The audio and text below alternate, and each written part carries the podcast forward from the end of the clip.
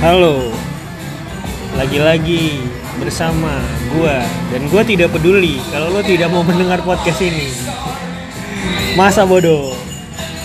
Dan tempatnya makin berisik karena ada latar musiknya. Semoga terhibur. Dan untuk yang kali ini masih dengan orang yang sama. Sebelah gua, temen gue yang tadi. RS. Sebenernya rada males gue manggil-manggil RS. Namanya ya itu, dia tidak mau diumbar. Katanya takut terkenal. Padahal kan kita sudah tahu podcast ini tidak akan mungkin terkenal. Eh tapi nggak tahu juga ya, mudah-mudahan. Jadi boleh lo mungkin memperkenalkan diri lagi atau say hello? kayaknya gue nggak perkenalin diri karena gue juga nggak nyebutin nama gue ya cukup sebagai temennya temannya teman gue dengan selalu berinisial RS cukup Ribet ya perkenalannya. Temennya temen gua.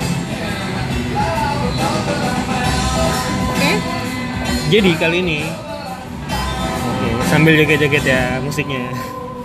Kali ini kita akan bahas tentang apa ya? Curhat kali ya.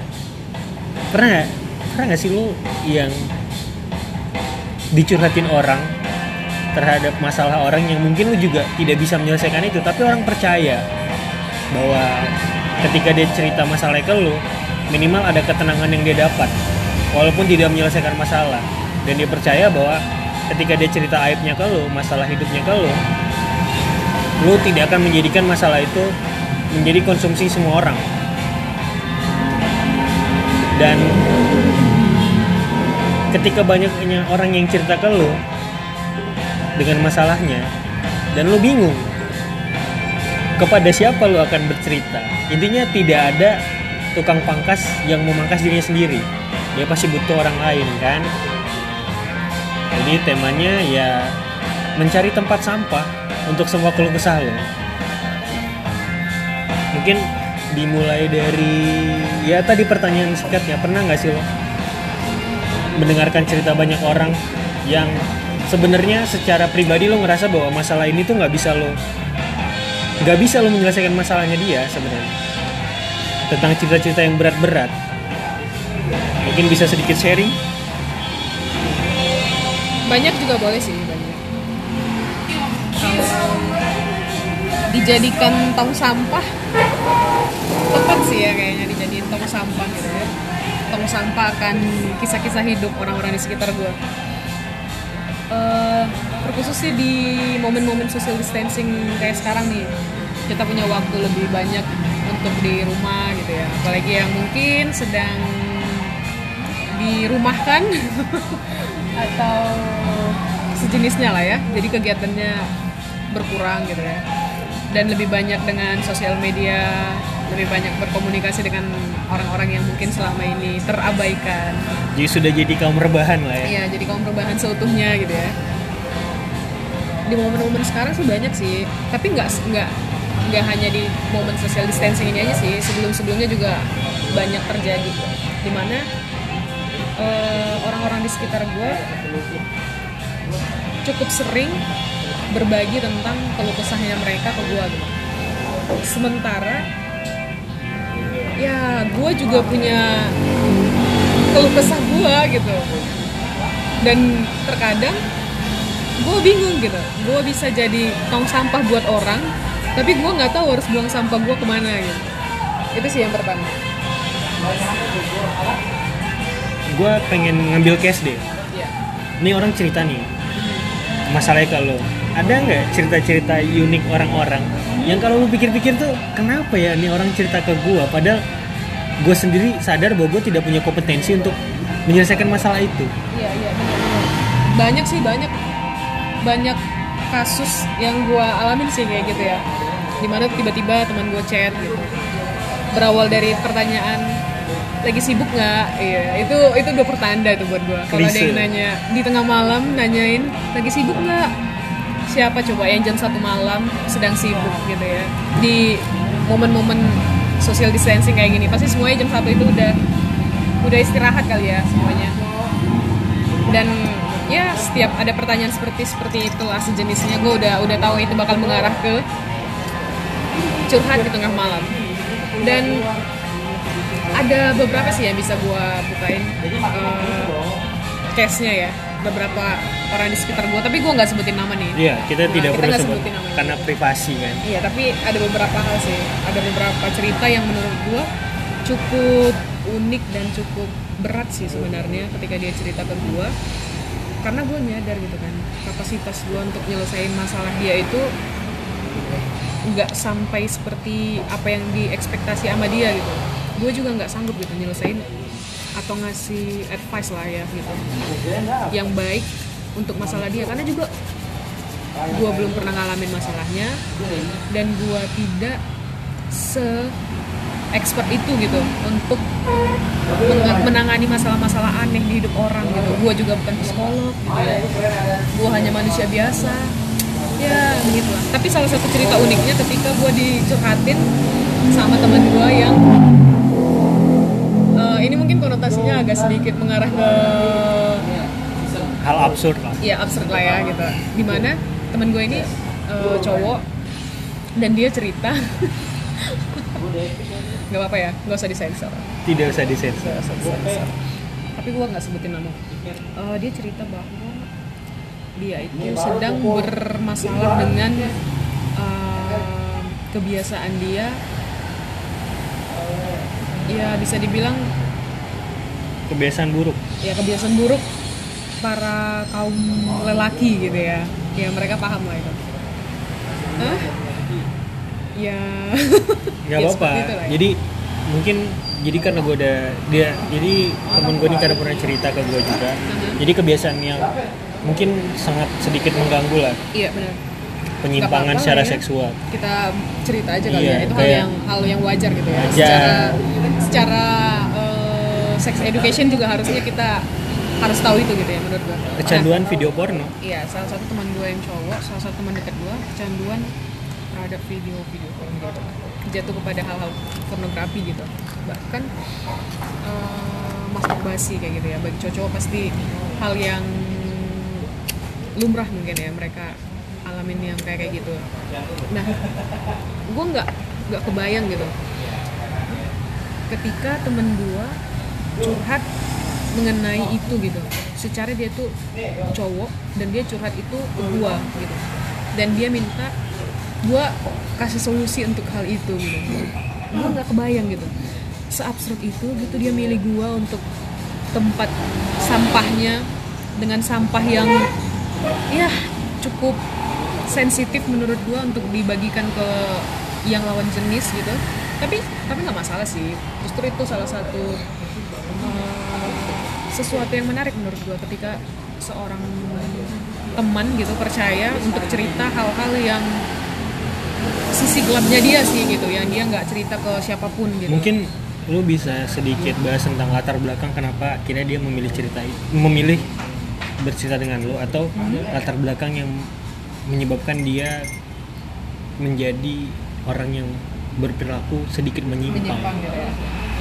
Eh, yang pertama sih kalau dari background background temen gue ini bisa dibilang dari keluarga yang secara perekonomian sih cukup cukup stabil lah ya cukup stabil. Cuman ya biasalah keadaan keluarga-keluarga gitu. Orang tua yang nggak nggak harmonis gitu dan keberadaan dia yang menurut dia kurang dihargain di tengah keluarga kurang di kurang mendapat kasih sayang yang utuh lah gitu di tengah-tengah keluarga gitu. Itu sih salah satu background kenapa dia eh, terjatuh gitu ya terjatuh kepada kebiasaan-kebiasaan itu. Itu sih menurut gua background yang paling mendasari gitu. Terus gini kan lu mendapatkan cerita yang sedikit aneh lah. Sensitif lah ya gitu ya. Iya sedikit sensitif untuk diceritakan ke lawan jenis. Iya lu tidak punya kekhawatiran Mhm. bahwa orang ini nantinya akan melakukan sesuatu yang tidak baik ke lu. Karena kebiasaan dia juga tidak baik kan? Iya. Artinya ketika dia berimajinasi terlalu banyak Mhm. sehingga cepat atau lambat dia ngerasa bahwa ingin merasakan sensasi dari apa yang dia tonton. Kayak misalnya ya melakukan hal-hal atau tindakan-tindakan asusila terhadap lawan jenis dari apa yang dia tonton. Karena kan lu kondisinya walaupun gini walaupun mungkin lo buat yang nggak tahu ya temen gue ini si Mbak RS ini dia sangat-sangat inilah sangat-sangat orangnya humble dan easy going gitu. Bisa ke mana aja. Asik lah bisa dibilang. Walaupun lu punya latar belakang yang kayak gitu orangnya sifat lo yang kayak gitu tapi apakah lo tidak takut ketika lo diceritain hal itu. Oke. Menurut gua sih kalau ketakutan nggak tahu sih sampai sekarang gua nggak merasa ada ketakutan itu gitu. Ketika teman gue ini curhat ke gue gitu. Karena gue cukup dekat sih cukup dekat sama teman gue ini. Udah dari lama lah gitu udah lama berteman. Dan ketika dia curhat dan memberitahukan dark side-nya dia ke gue justru bukan ketakutan sih yang timbul. Yang ada itu justru gue lebih merasa dia percaya sama gue gitu. Karena ketika dia cerita itu ke gue dia bukan cerita dengan bangganya enggak. Justru dia cerita dengan segala kesedihannya gitu. Dia melak- melakukan itu bukan dengan kebanggaan gitu Bah. Justru dia melakukan itu dengan penuh kesedihan kayak gitu. Berarti dia nih sebenarnya kayak dia sadar iya yang dia sadar lakukan. dia salah Nah, gitu. terus dia cerita itu. Iya. Maksudnya gini. dan dia nggak bisa cerita itu ke orang lain. Dia nggak percaya untuk cerita itu ke orang lain gitu. Nah di situ gue mengambil sisi positif bahwa ya ini saatnya gue bisa memberikan advice yang baik ke teman gue ini gitu. Karena dia nggak bisa seterbuka itu ke orang lain gitu ke teman-teman dia yang di sekitar dia sekarang. Tapi berarti sebenarnya karena tadi kan lu cerita tentang latar belakang ya. Latar belakangnya dia yang bisa dibilang tidak mendapatkan kasih sayang yang utuh lah ya. Iya benar. Dari keluarga akhirnya dia melakukan penyimpangan itu. Tapi dia sendiri sebenarnya pernah punya pasangan nggak? Sejauh yang lo tahu lah tentang Pernah, track recordnya dia pernah. Yang gue tahu dan gue kenal sama pacarnya. Dia punya pacar. Sebelum sebelumnya sih dia pernah pernah punya pacar gitu ya. Cuman putus gitu. Setelah putus dia juga ada dekat dengan beberapa perempuan lah dia gitu. Tapi nggak sampai pacaran sih tapi ada beberapa yang dekat sama dia. Dia pernah cerita juga dia suka sama siapa gitu. Itu sih kalau untuk hal hubungan dia dengan lawan jenis karena kalau gue ya sedikit sharing aja Mhm. maksudnya gue juga pernah menonton video-video kayak gitu. Iya, iya. dan ya gue tidak munafik sebagai seorang laki-laki ya. tapi lagi-lagi ya gue sadar gue salah akhirnya gue punya pelarian yang jelas artinya gue punya pelarian untuk dekat sama Tuhan Hmm. sehingga itu mengkontrol mengontrol sisi jahat gue kan. Karena pada akhirnya hati nurani gue menjadi polisi pertama di diri gue dan menyadari bahwa masa sih gue beribadah tapi tetap melakukan hal hal seperti itu gitu. Nah, terus ya gue mungkin sedikit cerita tentang ketika gue menjadi tong sampah bagi masalah orang lain ya. Ya. orang membuang semua keluh kesah dan perasaan negatifnya ke gue gitu. Mhm. Ya gue kadang suka nggak ngerti sih kenapa mungkin sama kayak lu juga lu juga nggak sadar kenapa dia mau cerita Iya benar-benar. tapi mungkin ada hal yang nggak bisa dideskripsikan menurut akal dan logika Mhm. lebih ke arah intuisi gitu. Kayak itu lagu ya. iya intuisi ya lebih ke arah intuisi bahwa ya lu percaya gitu walaupun nggak jarang bahwa orang-orang yang lu percaya ini akan mengkhianati lu. Karena gue punya pernah punya sedikit cerita ya Mhm. tentang misalnya teman gue yang pernah mengalami tindakan asusila Aha. di di rumahnya atau terhadap orang lain gitu Hmm. sampai yang benar-benar dia punya tekanan mental hingga akhirnya apa ya mungkin awal-awal ketika gue mengenal orang ini orang yang cerita dia pernah eh, apa mengalami sex harassment Mhm. Terlihat orang ini cer- ceria dan baik-baik saja. Tapi ternyata di balik keceriaan itu di balik eh, orang yang hahaha di mana-mana dia punya sebuah sisi gelap yang dia nggak tahu harus buang ke mana. Dan itu terkadang menjadi apa ya hal yang mengganggu di pikiran. Ya akhirnya dia kadang mengalami kesedihan yang luar biasa Mhm. akhirnya mengalami rasa takut, khawatir ketika misalnya nanti dia punya pasangan yang kita nggak tahu nanti misalnya tiba-tiba pasangannya tahu dia pernah mengalami itu, akhirnya nggak terima gitu nggak menerima dia secara utuh, gitu kan? Karena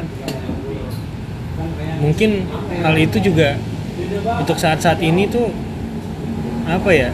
Kita kayak nggak bisa tutup mata sih iya benar terkadang bahwa kadang-kadang karena zaman sekarang itu informasinya sangat cepat dan sangat terbuka bisa cepat terbuka ke mana-mana tersebar ke mana-mana. Nggak terbatas lah ya. Nah nggak terbatas nggak ada batasan lagi. Dia takut ketika dia cerita ke orang hal itu akan jadi konsumsi umum dan dia cerita ke banyak orang yang akhirnya aib dia akan tersebar ke mana-mana kan. Mhm.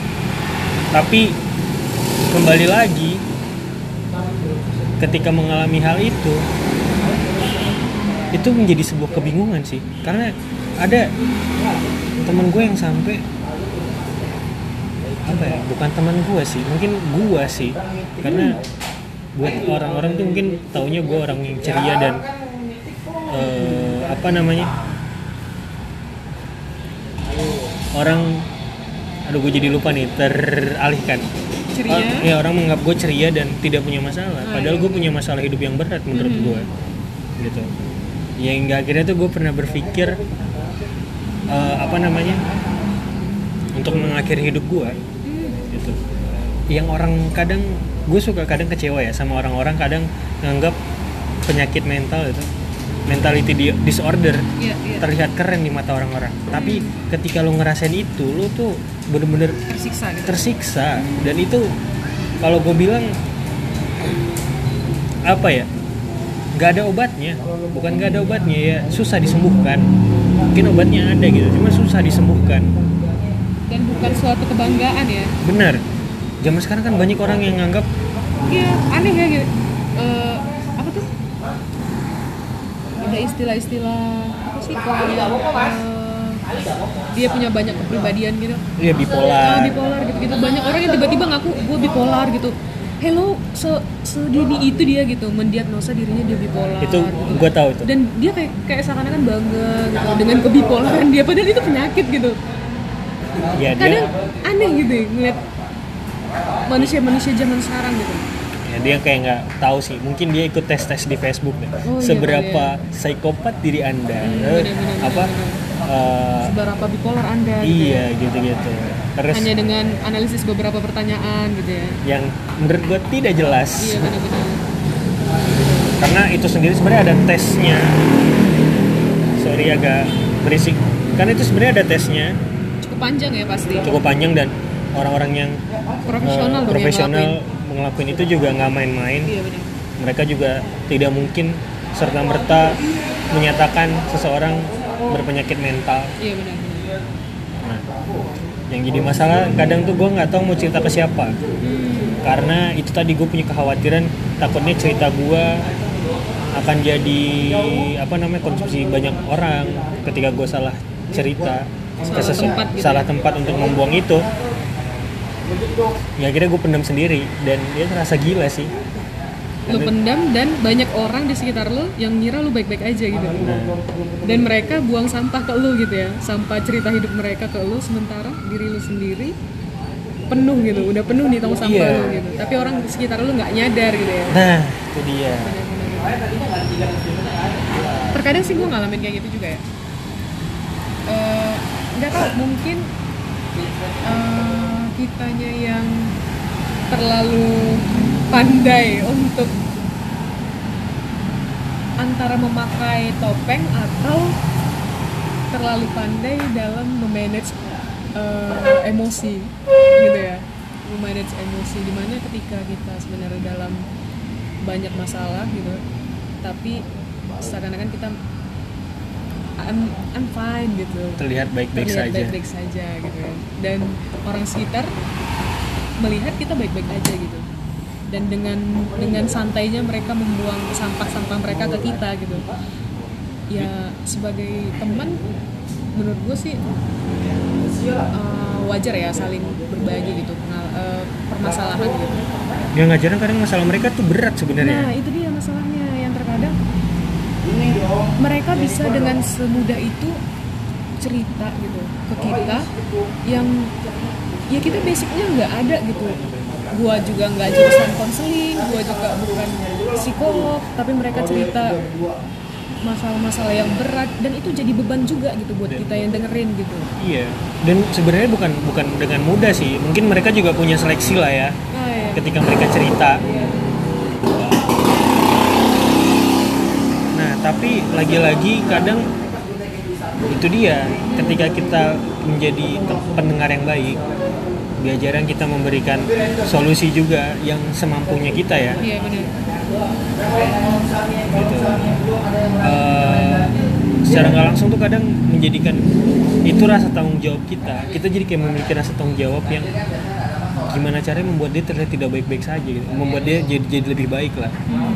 Sorry membuat dia jadi lebih baik terhadap hidupnya. Karena kayak temen gue ada yang hampir mau bunuh diri gara-gara diputusin pacar. Mungkin gue nggak tahu siapa yang udah terjadi antara dia dengan pacarnya atau apa yang pernah mereka lakukan. Karena spesial itu yang cerita kadang-kadang cewek kan. Iya iya. Lo bayangin itu beban itu terasa berat loh. Tambah lo juga harus bisa membuat diri lo terlihat baik-baik saja di depan mereka kan. Padahal enggak sebenarnya sebenarnya kita sama kita punya masalah masing-masing gitu ya kalau lu sendiri sebenarnya ketika Hmm. lu memutuskan untuk cerita masalah lu yang sensitif ini misalnya yang kalau bisa dibilang mungkin itu adalah aib lu Aha. ke seseorang Hmm. apa sih patokan lu atau tolak ukur lu bahwa ini gue cerita ke si ini nih karena gue ngerasa percaya karena kadang kan gini ada lu bahkan di di circle sahabat pun ya kadang ketika lu cerita itu kadang lu tidak menemukan kepuasan. Artinya bahwa mereka tidak bisa menyelesaikan masalah lu gitu. Nah Hmm, benar. ketika lu memutuskan cerita itu ke orang lain ke orang yang lu lu anggap lu bisa percaya apa tolak ukur lu sehingga lu bisa mempercayai orang itu? Kalau gue sih sejauh ini secara pribadi gue cukup tertutup sih ya mengenai masalah-masalah pribadi gue gitu. Karena bagi gue sendiri gitu, setiap orang itu punya beban gitu. Setiap orang punya masalah. Nggak ada manusia hidup itu nggak punya masalah. Gitu. Nah, yang pertama gue takut membebani orang gitu ketika gue harus cerita masalah gue ke orang lain. Nah, yang kedua, gue takut salah cerita, salah tempat cerita gitu. Jadi ketika gue cerita ke orang yang salah, takutnya dia memberi advice yang salah ke gue. Bukannya menyelesaikan masalah, malah memperrumit gitu semua masalah gue gitu. Nah, kalau tolak ukur sejauh ini ya, gue cukup jarang sebenarnya cerita sama orang secara pribadi masalah pribadi gue ya gitu. Kalau gue lagi ada masalah gitu, gue lebih sering pertama sih pasti gue mikir sendiri gue mikir sendiri solusi untuk masalah gue nah kalau memang udah buntu banget nih gue nggak nemu gitu. Ya gue pasti nyari orang yang memang eh, secara kehidupannya sehari-hari gue lihat cukup positif gitu ya dan cukup eh, dewasa gitu dalam menyikapi sebuah masalah. Gue akan milih itu walaupun mungkin gue nggak begitu dekat sama dia gitu ya. Dia bukan circle utama gue misalnya gitu. Bukan orang-orang yang selalu nongkrong sama gue gitu main sama gue tapi gue tahu dia punya kapasitas untuk itu gue bakal milih untuk cerita ke dia gitu. Bukan cerita ke orang-orang yang memang selalu sama-sama gue gitu. Tapi apakah lu akan langsung cerita semuanya? Atau lu misalnya ngebuka sedikit dulu ngelihat responnya? Untuk Eh, awal-awal. pasti sih nggak nggak nggak cerita semua langsung. Gue karena gue ngerasa gimana jadi tong sampah untuk masalah orang gitu. Jadi gue merasa juga kayak gitu. Kalau gue cerita masalah gue ke orang lain itu juga pasti akan jadi beban buat dia gitu. Sama seperti orang cerita ke gue itu jadi beban buat gue sebenarnya gitu. Entah orang itu sadar atau enggak ya gitu. Nah ketika gue cerita sedikit nih tentang masalah gue sama orang yang udah gue percaya dan ketika dia responnya cukup baik dan memberikan advice yang baik nah gue akan cerita lebih dalam gitu. Artinya lu mendapatkan feedback yang positif lah. Iya. Seenggaknya minimal mungkin tidak menyelesaikan masalah tapi memberikan lu rasa lega iya itu sih bisa bisa menuju ke situ sih yang paling penting lu yakin bahwa dia tidak akan tidak akan ember Iya. Iya itu sih yang pertama. Gue paling nggak nggak ini nggak suka sama orang yang ketika gue cerita sesuatu terus dia ceritain ke orang lain gue cukup anti dengan yang seperti itu. Mungkin ya sedikit share- ini ya sedikit sharing mungkin kan lu juga sempat cerita ke gue ya Mhm. mengenai temen lo yang tadi misalnya punya kebiasaan jelek Iya, iya. tentang video pornografi ya Nah, dan lu juga cerita tentang ada kejadian spesial di dia yang menyebabkan dia mengalami gangguan mental ya menurut Iya. gue gangguan mental sih karena gue juga bukan orang psikologi cuman kayak punya pengetahuan umum karena sering baca beberapa artikel lah ya. Lagi-lagi tapi ini bukan bukan, mendiagnosa ya. men- bukan mendiagnosa ya. Dan buat siapa pun yang dengar gue tidak mengklaim diri gue adalah orang yang jago di bidang psikologi nggak juga. Kita berdua juga tidak jago di psikologi. Hanya tertarik gitu ya. hanya mungkin ada ketertarikan karena mungkin sering baca gitu.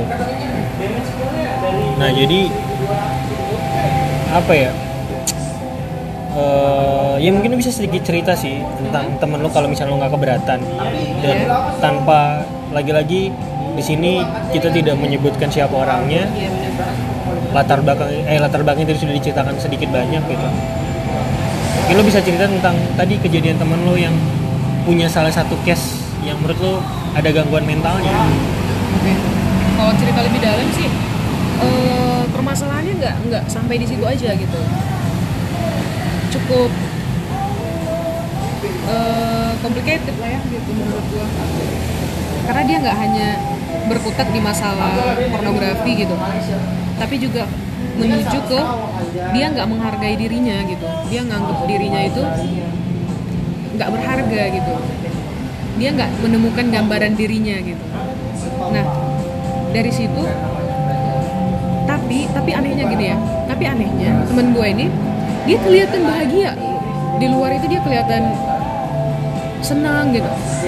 nggak ada terlihat tanda-tanda bahwa dia sedang mengalami masalah yang berat gitu. nggak ada tanda-tanda bahwa dia sedang butuh didengarkan gitu ya. Semuanya baik-baik aja gitu. Sosial medianya baik-baik aja. Dia melakukan kegiatan yang cukup banyak. Semuanya baik-baik aja. Bahkan positif gitu ternyata di balik itu dia menyimpan sisi gelapnya dia gitu dan ketika gue dipercayakan sama teman gue ini untuk dengerin cerita dia gue cukup terbeban sih. Terbeban karena gue menghargai dia berani cerita sisi gelapnya sama gue tapi di satu sisi itu jadi beban karena gue ngerasa gue harus kasih advice yang benar ke dia. Ketika dia udah berani cerita ke gue berarti dia merasa gue cukup bisa gitu coba Mem- Hah? coba lu kasih case gitu maksudnya kasih case dari salah satu masalahnya, Masalahnya dia. gitu ya. biar nggak gantung nih mungkin orang-orang akan bertanya masalahnya apa sih gitu ya? iya apa yang terjadi sih sebenarnya gitu yang pertama sih itu yang paling yang paling dia bergumulnya sih ya eh, dia jatuh kepada hal-hal pornografi dia udah ketergantungan masturbasi sih menurut gua dari cerita dia itu udah udah ketergantungan gitu dia hampir nggak bisa lepas dari itu gitu. Kalau dia lagi depres gitu dia pasti larinya ke situ gitu melakukan masturbasi kayak gitu. Yang kedua dia juga masalah sama keluarganya. Orang tuanya eh, bisa dibilang nggak harmonis dan sering main kasar sih orang tuanya sesama orang tuanya gitu ya. Eh, ayahnya sering kasar ke ibunya kayak gitu. Dan dia nggak terima. Dan ayahnya juga nggak nggak mengasihi dia dengan selayaknya gitu. Kayak nganggap keberadaan dia itu sebagai beban gitu. Dan itu membuat dia merasa dirinya itu nggak berharga gitu. Dirinya itu nggak ada guna gitu. Tapi anehnya di depan umum dia terlihat baik-baik aja. Dia nggak nunjukin gitu. Tapi di sisi di sisi lain dia ter, sangat tertekan gitu. Bahkan sampai suatu hari dia pernah hampir mau bunuh diri gitu. Karena dia udah nggak sanggup gitu. Dia udah nggak sanggup dengan semua yang dialami dia dan dia nggak bisa cerita ke orang lain gitu. Nggak sanggup cerita dengan circle di sekitarnya dia gitu. Dengan semua sisi gelapnya dia kayak gitu. Itu sih. Dan Tapi- paling fatalnya sampai hampir mau bunuh diri. Tapi lu tau alasan ya kenapa dia nggak mau cerita ke circle-nya, maksudnya ke orang-orang terdekatnya Iya, iya, dia. iya. Nah itu gue tanya gitu. Kan, karena dia berjauhan ya, nggak satu kota sama gue. Nah gue tanya waktu dia eh, cerita ke gue gitu, kenapa lu nggak milih orang-orang yang terdekat di sana gitu? Gue bilang, kan lu punya temen banyak di sana, kenapa lu nggak cerita ke mereka gitu? Seenggaknya mereka selalu ada kan di sekitar lu gitu. Nah jawaban dia adalah, gue nggak bisa percaya sama mereka, kayak gitu gue nggak bisa percaya cerita ini semua ke mereka kata dia dan cukup an- cukup aneh sih menurut gue ketika dia punya temen yang banyak di sana tapi nggak ada satupun yang dia percaya gitu. Tapi ya mungkin memang setiap orang punya penilaian masing-masing ya untuk kenyamanan bercerita gitu mengenai sisi gelapnya dia gitu. Gitu sih. Rasa kepercayaan untuk berbagi sisi gelapnya dia itu. Tapi sebenarnya apa ya? Lagi-lagi gue tidak mengasihani orang kayak gini ya, karena Hmm. orang kayak gini tuh sebenarnya bukan butuh untuk dikasihani, Iya, tapi butuh untuk diberikan solusi. ditolong gitu Ya ditolong. Iya sih ditolong untuk keluar dari masalahnya. Itu memang ekstrim sih, ekstrim. Dan yang lebih ekstrimnya lagi yang membuat lebih ekstrim adalah ketika dia terlihat baik-baik aja. Nah, Nah jadi lingkungan sekitar dia itu, circle terdekat dia nggak menyadari gitu. Karena dia menampilkan eh, sisi yang berbeda gitu. Ketika dia nongkrong sama teman-temannya, dia terlihat baik-baik aja. Dia ke- dia happy, dia bisa membuat orang-orang di sekitarnya happy gitu. Jadi orang nggak ada yang nyangka gitu. Dia punya dark side yang sedalam itu gitu.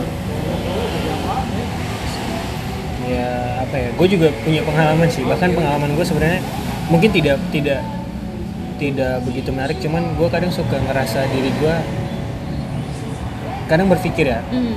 Karena ada cerita gini, kadang-kadang tuh ada orang yang kenal juga nggak berapa lama, deket juga nggak deket-deket. Bahkan beberapa tuh yang baru-baru kenal doang, Hmm. Tapi langsung cerita. langsung gitu. cerita. Bahkan sampai cerita masalah dia berantem sama istrinya. Hmm. Bahkan sampai pernah ngasih advice ke gue ini, ini apa ya? Kalau lo adalah orang yang terima mentah-mentah eh, advice dari orang, mungkin lo akan melakukannya gitu. Dia sampai bilang gini, menikah itu menambah masalah. Gue pernah cerita kayak gitu, karena dia cerita tentang pernikahannya. Hmm. Dan itu lu belum kenal lama gitu. Belum kenal lama, belum kenal lama. Sampai dia berantem sama istri, dia cerita, semua dia cerita. Dan karena gue juga dulu sempat kepikiran ingin menikahi seseorang, walaupun akhirnya nggak jodoh ya, karena Tuhan berkehendak lain. Buat mbak yang di sana, oh, Iya, tidak, tidak, tidak. Oh, bayang di sana, di mana tuh? Buat mbak di sana, selamat menyesal ya mbak. Is. Eh, Oh, kembali, kayak- kembali. Kayaknya dia baik-baik aja deh. Oh, ya, dia baik-baik aja. Nah, terus dia cerita tentang masalah, pernikahan, keluarganya gitu. ya masalah keluarganya dan pernikahan segala macem gitu. Karena gue mungkin gue tuh seneng ngobrol sama orang yang punya pengalaman. Hmm, ya. Dan setelah gue sadari itu orang-orang yang cerita kayak gitu tuh punya sisi positif di gue sih. Artinya walaupun kadang kayak lu punya di diceritain tentang hal-hal negatif orang yang mungkin berat banget dan mungkin lu tidak bisa nyelesain. Tapi paling nggak itu jadi salah satu apa ya referensi tambahan lu sih ketika lu menghadapi masalah itu. Karena kita nggak pernah tahu ya masalah hidup kita akan kayak gimana. Dan tidak mungkin setiap orang akan hidupnya baik-baik saja. Bahkan kalau dia hidupnya baik-baik saja itu pasti udah nggak baik-baik gitu. Masa nggak ada masalah di hidup? Dipertanyakan dia masih hidup atau enggak gitu ya. Nggak akan ada orang yang bahagia setiap satu nggak akan ada. Iya benar. menurut gua. Selalu aja ada masalah tergantung porsinya. Semakin semakin ya semakin tinggi ya semakin berat lah. Dan tergantung gimana dia menyikapi masalah sih ya nah sebenarnya. benar. Karena kadang bisa jadi menurut orang itu masalahnya ringan tapi enggak menurut kita atau Iya, sebaliknya. Iya benar-benar gitu kan? Jadi lagi-lagi kalau gue sih tidak suka menyepelekan masalah orang iya karena itu itu benar sih. itu riskan mungkin karena bagi kita sepele ya. Iya tapi dan mungkin bagi dia itu udah berat banget gitu. Dan mungkin itu jadi alasan kenapa banyak orang yang bukan banyak ya ya orang-orang cerita ke gue tentang masalah hidupnya.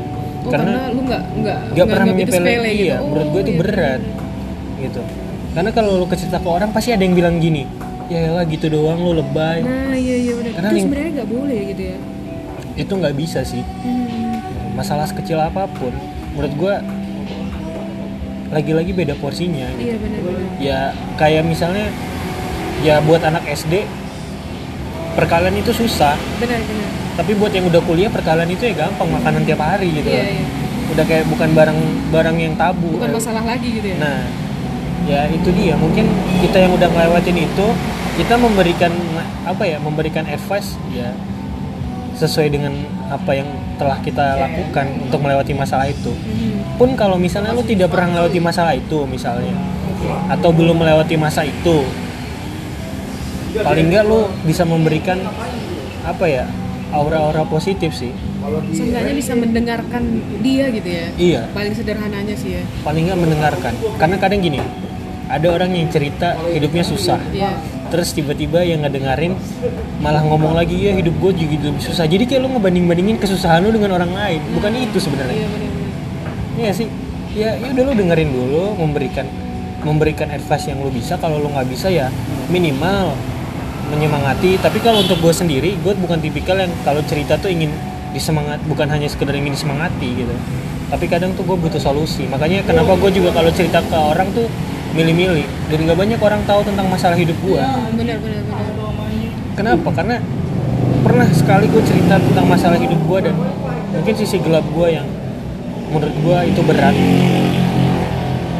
Tapi feedbacknya tidak sesuai yang gue harapkan ya. Gue tidak bisa menyalahkan dia harus sesuai apa yang gue harapkan. Tapi minimal minimal sih memberikan ya aura positif lah. Dan kalau gue emang tipikal orang kalau cerita masalah, gue tuh pengen tahu solusinya, sudut pandang. Iya. Gitu. karena kadang pengalaman orang beda-beda. Iya. makanya kenapa gue seneng banget ngobrol atau bergaul dengan orang-orang yang lebih tua umurnya. Bahkan cenderung bapak-bapak. Atau ya sepupu gue yang kebetulan juga lebih tua dan sudah menikah kan? Ya mungkin dia juga pernah ngalamin masalah di tahap gue tapi ada ada masa juga sih eh, ketika menurut gue ya eh, ketika orang cerita nih sama kita nih dia lagi ada masalah ini ini ini ini. Gue pernah tuh satu masa ada teman gue cerita. Nah gue nggak tahu nih harus ngasih advice apa ke dia. Karena menurut gue cukup berat gitu masalahnya. Dan gue juga nggak pernah ngalamin gitu. Dan gue cuma diam doang. Dia cerita tuh cerita panjang lebar panjang lebar. Gue dengerin doang tanpa kasih apa pun. Cuman bilang oh terus gimana gitu? Cuma sesederhana gitu dengerin dia. Dan akhirnya dia nemuin jawabannya sendiri loh gitu. Terkadang ada orang yang memang dia butuhnya itu bukan diberi advice yang gimana gimana dia cukup didengerin aja gitu. Dia cukup didengar kalau kesahnya terkadang dia udah tahu jawabannya gitu. Cuman dia cukup butuh didengarin aja gitu. Butuh mengeluarkan sampah itulah iya dia cuma butuh itu doang gitu. Ada sih momen-momen kayak gitu. Jadi kita nggak selalu harus menjadi orang yang serba bisa memberikan advice yang selalu positif enggak. Terkadang gue cuma dengerin doang gitu. Lu mau lu mau cerita apa? Ya udah cerita aja gue bilang kayak gitu. Karena mungkin cara setiap orang tuh beda-beda ya. Mhm. kalau gue sendiri ya karena nggak bisa cerita ke banyak orang akhirnya gue punya salah satu punya salah satu cara lah untuk membuang sampah gue Mhm. kayak misalnya gue pergi ke suatu tempat yang sepi misalnya karena gue gue seneng banget eh, di lingkungan kayak misalnya hutan atau gunung. Karena memang lu menyendiri gitu ya? Yang menyendiri cuma teriak. Ya teriak aja atau mengumpat terhadap diri sendiri atau ngomong bi- ber- berbicara dengan diri sendiri. Ada orang yang kayak gitu. Ada yang memang butuh untuk didengarkan tuh ada. Iya ada. Menurut ada. ini menurut gue ya menurut gue jadi sih, mungkin memang. buat orang yang lebih ngerti ya bisa dibenerin lah. Mhm. Gitu. karena lagi-lagi gue berbicara ini karena jadi salah satu keresahan aja dan gue ngerasa mungkin topik hal- topik ini tuh mewakili beberapa orang lah. Gue nggak bilang semua mungkin beberapa orang di luar sana. Dan kebetulan memang di lingkungan lingkungan gue tuh kayak gitu ketika dia mau milih cerita ke gue karena apa ya bingung mau cerita ke siapa lagi coba. Iya dan kayak tadi sih yang bilang kalau misalnya ada yang cerita gitu ke, ke kita gitu ya jangan pernah nyepelein masalah orang sih gitu. Itu hal yang paling sederhana gitu ya. Mendasar sih. Iya jangan Kak. pernah nganggap ah masalah lu mah kecil cetek banget. Gitu aja lu udah galau banget gitu. Nggak nggak boleh kayak gitu sih sebenarnya menurut gua. Kalau teman kita lagi ada masalah atau apa gitu cerita ya dengerin aja dulu gitu dengerin aja apa yang dia mau cerita gitu. Ya apalagi yang paling klasik tuh biasanya ya. Umumnya kayak cerita masalah percintaan Iya, pasti. patah hati. Iya. terus dia curhat ke temannya itu semuanya eh lah gitu doang gara-gara cewek itu doang Iya. gara-gara cowok itu doang. Iya. Sebenarnya nggak Lu- boleh nah itu nggak boleh kayak gitu. Gitu. Ya lu berikan support lah. Apa pun itu bentuk supportnya. Dan- tapi untuk ini juga sih orang-orang yang menjadi korban jadi tong sampah bukan korban sih ya jadi tong sampah gitu ya jadi tong sampah atas sampah-sampah orang di sekitarnya. Dia juga harus bisa sih nemuin tong sampah yang tepat gitu. Enak banget nih lagu Danila. Iya ditemani lagu Danila gitu. Tapi itu yang sulit sih menurut gue ya terkadang gitu orang yang dijadiin tong sampah sebenarnya mereka punya sampah yang banyak juga loh gitu lu udah punya sampah yang banyak ditambah sampah-sampah orang, orang lain. Gitu. waduh gila. Mending bisa didaur ulang ya. Iya. Menghasilkan gitu ya. Nah. Tapi bisa sih didaur ulang Bisa, bisa. didaur ulang jadi lagu didaur ulang jadi tulisan. Gitu. Nah, bisa gue, bisa. gue juga ini ketika gue misalnya biasanya gue nulis. Oh gitu. Nulis puisi. Dan habit sih habit puisi-puisi gue tuh selalu gue bakar oh gitu selesai lu tulis lu bakar gitu? Gue bakar tuh gue buang. Atau minimal gue simpen terus gue tutup nggak pernah gue buka-buka lagi. Itu kepua- kepuasan sih. Dan aduh asik banget lagunya.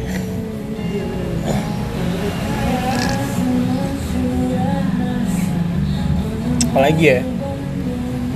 Ya itu sih buat lo intinya gini buat lo sem- buat lo yang ngedengerin ini gitu lo harus mulai terbuka lah. Tidak boleh menyepelekan masalah orang lain dan apa ya? Kadang lo nggak bisa ngejar seorang itu baik-baik saja dengan tampilan luar tampilannya luarnya gitu atau postingan-postingan Instagramnya. Iya benar. Gitu. Ya lo mulai aware dan mulai peduli sama sekitar lo gitu. Iya benar. Bahwa hal-hal begitu ya memang saat-saat ini tuh bukan hal yang apa ya hal yang bisa disepelein lagi. Karena lu bayangin ketika ada orang bercerita tentang hidupnya dengan masalahnya yang telah dia pendam bertahun-tahun hingga dia berpikir udah tidak punya semangat untuk hidup bahkan berpikir sampai bunuh diri itu kan fatal. Iya. Fatal coy. Sekarang kalau lu nggak mulai aware nggak mulai notice terhadap hal-hal itu ya ya ya udah selamanya apa ya lagi-lagi kayaknya sih karena masyarakat sih. Menurut gue sih karena mungkin ini lagi-lagi gue nggak mewakili siapa nggak dan tidak menyatakan keterwakilannya besar ya. Ini pendapat gue lagi-lagi kayak kayak di sekeliling gue tuh ya itu tidak peduli udah mulai nganggap orang-orang yang menurut gua bermasalah mentalnya itu disangka orang yang tidak normal. Jadi ya mau nggak mau lu tuh dibikin apa lu tuh hidup dalam standar sosial yang di mana mau gak mau lu harus jadi mereka. Tapi sementara lu nggak bisa kan? Nggak bisa selama lu kayak gitu.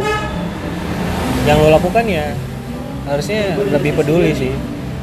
Karena kayak gue juga kadang untuk cerita aja gue ke circle keluarga nggak pernah loh. Bahkan keluarga gue sampai nggak tahu masalah yang gue alami. Karena itu mungkin di keluarga gue juga mereka yang tidak aware masalah itu. Banyak sih kayak gitu. Ya beruntung misalnya ada orang tuanya yang peduli misalnya ke anaknya tentang masalah itu gitu. Karena nggak jarang apa ya orang-orang yang cerita ke gue nih orang-orang terdekatnya yaitu cuek. Akhirnya cari pelabur yang lain.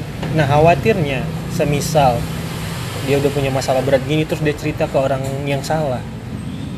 Mendapatkan advice advice yang salah. Misalnya ya udah karena udah bermasalah akhirnya temannya ngasih solusi kayak misalnya cari pelarian lain. Misalnya minum alkohol lah atau hal-hal negatif lain. Iya memakai narkoba lah. Dan apa ya? Susah sih ya gue udah bilang kayak kita tuh sekarang hidup eh, oasis. Nah sekarang tuh lo kayak udah hidup di zaman di mana semua kehidupan lo tuh diatur pada standar yang dibikin oleh sekelompok orang. Iya lo harus kayak gini lo harus seperti ini. Lo tidak boleh kayak gini. Padahal kalau menurut gue pribadi ya dan gue juga udah mulai ke sini-sini berpikir gue akan melakukan apa pun yang gue suka selama tidak merugikan orang lain selama tidak melanggar hukum tidak melanggar moral yang membuat gue nyaman ya gue akan lakuin kayak misalnya mungkin ada orang-orang yang lari ke hobi-hobi yang aneh misalnya. Ya kan ada aja ada orang yang hobinya misalnya eh, apa ya ya beli-beli barang yang aneh-aneh misalnya koleksi barang yang aneh-aneh untuk memenuhi kepuasannya dia gitu. Mungkin koleksi jenglot gitu ya. Gue belum dengar sih ada orang koleksi jenglot mungkin ada sih ada di sana. mungkin ya antar ya. Mungkin ada. Koleksi jenglot mungkin gua kak kali ya gua buat pesugihan. Wah, bisa bisa. Soalnya kerja kagak kaya kaya nih.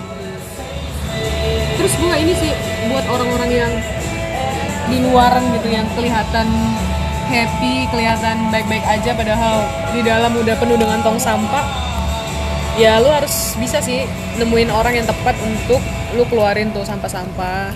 Nggak perlu terlalu memakai topeng bahwa lu baik-baik aja jujur aja gitu jujur aja sama diri lu sendiri jujur sama sekitar kalau lu lagi nggak baik-baik aja ya it's okay it's okay to be not okay gitu ya jadi nggak apa-apa karena apa ya menurut gua menjadi galau menjadi tidak baik-baik saja itu adalah hal yang diperlukan sih Iya bener sih, karena nggak nggak ada manusia yang selalu baik-baik aja gitu. Jadi ketika lu memang lagi nggak baik-baik aja ya akuin aja gitu, ketidak baik-baikan hidup lo gitu.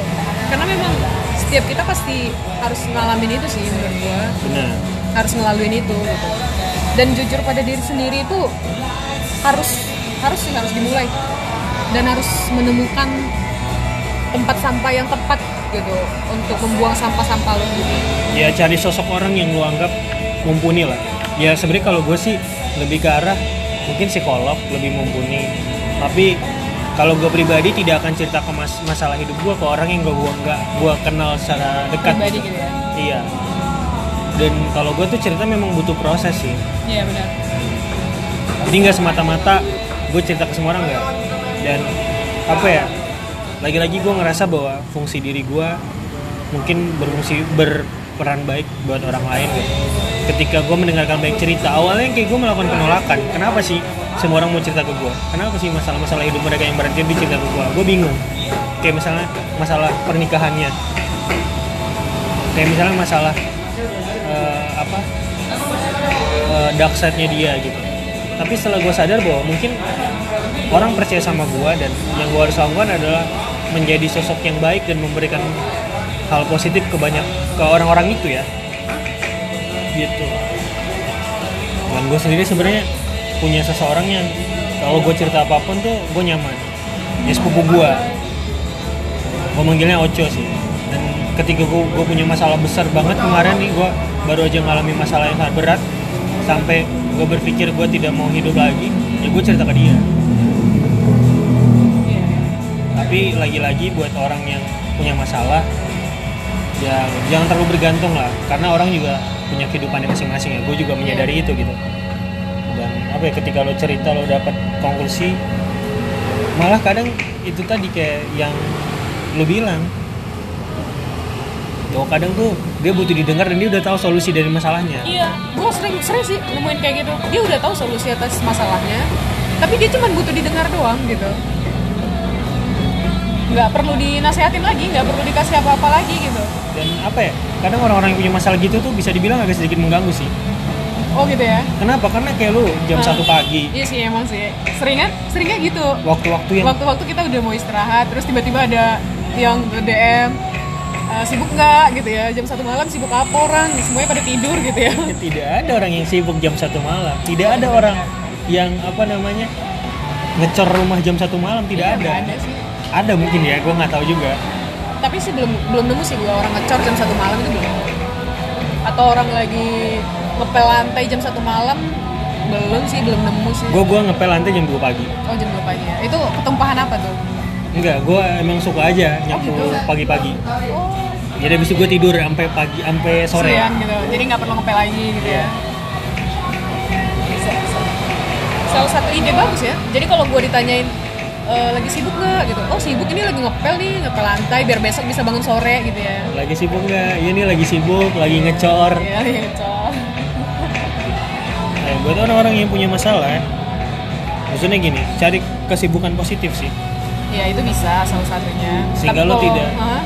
tidak lari yang kayak kat- kata kata lu tadi lari ke hal-hal yang hal yang negatif negatif gitu. gitu ya. banyak kok hal yang bisa lu lakuin atau semisal lu lebih sering lihat ke bawah sih karena kadang ketika lu ngeliat ke bawah lu ngeliat ada masalah yang lebih berat dari lu di situ lu kadang berpikir oh ya masalah gue nggak ada apa-apanya gitu. Menguatkan diri ya. eh menguatkan diri. Artinya di situ membuat kejutan bagi diri lu sendiri bahwa lu bisa menyelesaikan masalah itu. Karena dan apa ya karena kadang tadi lu udah tahu jawabannya tapi lu bingung mau mulai dari mana. Kayak gue punya permisalan gitu. Lu tahu lu udah demam lu tahu obatnya panadol. Tapi Tapi- nggak tahu cara makannya gitu. nah tapi lu nggak tahu cara makainya. Apakah digosok ke badan apa dicampur air terus lu mandi pakai panadol gitu kan. Ya cuman nggak tahu cara pakainya gitu ya. Untuk bisa lo tahu cara pakainya ya itu sharing ke banyak orang. Kalau bisa orang yang berpengalaman dan lo percaya ya kalau yang mumpuni ya pasti psikolog lah. Kalau udah berat-berat banget ya. iya dan apa ya jangan jangan jangan malu untuk ber- apa menjadi tidak baik-baik saja itu jangan malu gitu. Fakta bahwa lo ada ada kondisi di mana lo tidak sedang baik-baik saja ya itu nggak bisa dipungkirin kan Tapi jangan jadi melebaikan diri lo gitu menurut Iya. gue. Jangan jadi kayak seakan-akan lu bangga gitu dengan ketidaksehatan mental lo gitu. itu sebenarnya yang bangga bangga itu buat Gitu. orang yang nggak ngerti sih Iya, kalau gue kata gue aneh sih ngeliat sekarang tuh banyak orang itu tuh kayak tren gitu loh. Gue bipolar gitu katanya gitu. Hello, eh, ada gitu orang yang bangga jadi bipolar gitu. Itu itu butuh pengobatan loh gitu. Dan itu serius gitu. Benar, Tapi benar. banyak orang yang dengan gampangnya mendiagnosa diri bipolar, aneh gitu menurut gue. aneh-aneh Iya. aneh ya mungkin itu sih ini dari hasil cita-cita kita tuh udah mau nambahin Itu aja sih mungkin buat orang-orang yang sedang memang nggak baik-baik aja, ya lo harus butuh sih nemuin tong sampah yang tepat. Dan untuk orang yang Menjadi- menjadi berpura baik-baik pura-pura baik-baik saja gitu ya. Berpura-pura it's okay. Ya lu harus berani sih buka topeng gitu. Lu harus berani ngakuin ketidakbaik-baikan lu gitu. Ya kembali lagi mungkin lu butuh cerita Iya. atau mungkin lu butuh bicara sama diri lu sendiri gitu. Pada akhirnya akan seleksi sih. Orang-orang yang menerima lu pasti akan menerima keadaan lu dalam bentuk apa pun dan akan selalu support lu Iya. secara positif. Ya sih. Jadi nggak perlu terlalu menutupi dark side lu gitu. Coba aja untuk berani cerita sama orang yang yang pasti sih lu bisa percaya lah gitu. Jangan pendam sendiri gitu masalah-masalah lu. Pesan dari gue nih terakhir. Terakhir sebelum gue tutup. Ya buat orang-orang tidak baik-baik saja ya cari kegiatan positif. Cari orang orang-orang yang benar-benar lo yakin dan lo percaya bahwa dia bisa memberikan hal positif ke lo dan yang paling normatis jawabannya sih ya perbanyak deket sama Tuhan lo sih. Iya, itu itu jawaban paling karena ya. ujung-ujungnya pasti ke situ. gitu. cari ketenangan tuh pasti di situ lah kalau kata gue nggak ada tempat lain selain itu sih. Karena ketika lo minum obat-obatan ya lo akan ketergantungan akan hal itu. Yang cepat atau lambat efek sampingnya akan berpengaruh buruk bagi diri lo kecanduan dan segala macam dan buat orang-orang eh, apa buat orang-orang buat semua orang mulai sekarang ya stop buat menjudge orang-orang dengan masalah berat itu dengan kata-kata lebay lah. Dengan kata-kata ah gitu doang. Gitu. jangan. Ketika lo sadar lo tidak bisa memberi solusi lo cukup dengerin. Dan memang kalau ketika lo ngerasa lo tidak ingin peduli ya udah tidak peduli aja sama sekali gitu. Jangan pura-pura peduli tapi nanti ujung-ujungnya lo jadikan itu konsumsi banyak orang. Karena itu kan apa ya tidak mudah buat orang cerita itu ke lo gitu. Dan ketika dia cerita masalahnya ke lo terus lo sebarin jadi konsumsi halayak umum akhirnya itu akan membentuk dia tidak ingin cerita ke siapa-siapa. Ujungnya apa? Dia banyak memendam masalahnya. Dia banyak eh, apa ya kayak mungkin yang lo pernah temuin artis-artis Korea yang tiba-tiba bunuh diri padahal kelihatan baik-baik saja atau ya orang-orang hebat di sana yang apa ya seolah-olah terlihat baik-baik saja tapi karena dia nggak tahu mau buang ke mana sampahnya. Dan karena ya itu eh, apa tatanan sosial membuat dia bukan tatanan sosial ya standar standar standar ya standar sosial yang dibuat oleh kita membentuk orang itu harus terlihat selalu baik-baik saja. Nggak nggak gitu rulesnya nggak gitu. Gitu jadi kalau gua cukup ada dari lo ada tambahan Ren sebelum gua tutup cukup sih ya Ya, ya udah mungkin itu. Terima kasih sudah mendengarkan. Maaf kalau banyak kurangnya dan gua rasa ini juga kurang banget. Lagi-lagi gua cuman ngobrol berdasarkan apa yang menjadi keresahan gua dan gue bukan ahli dan orang yang gua ajak ngobrol juga tidak ahli di bidangnya. Tapi kita cuman punya sudut pandang kita masing-masing. Ya, mungkin itu aja dari gua. Semoga lu bahagia selalu dan Semoga Tuhan memberkati setiap langkah lo dan memberikan jawaban-jawaban atas seluruh masalah lo. Dari sekian, selamat sore, selamat bahagia dan sampai jumpa di ngebacot selanjutnya.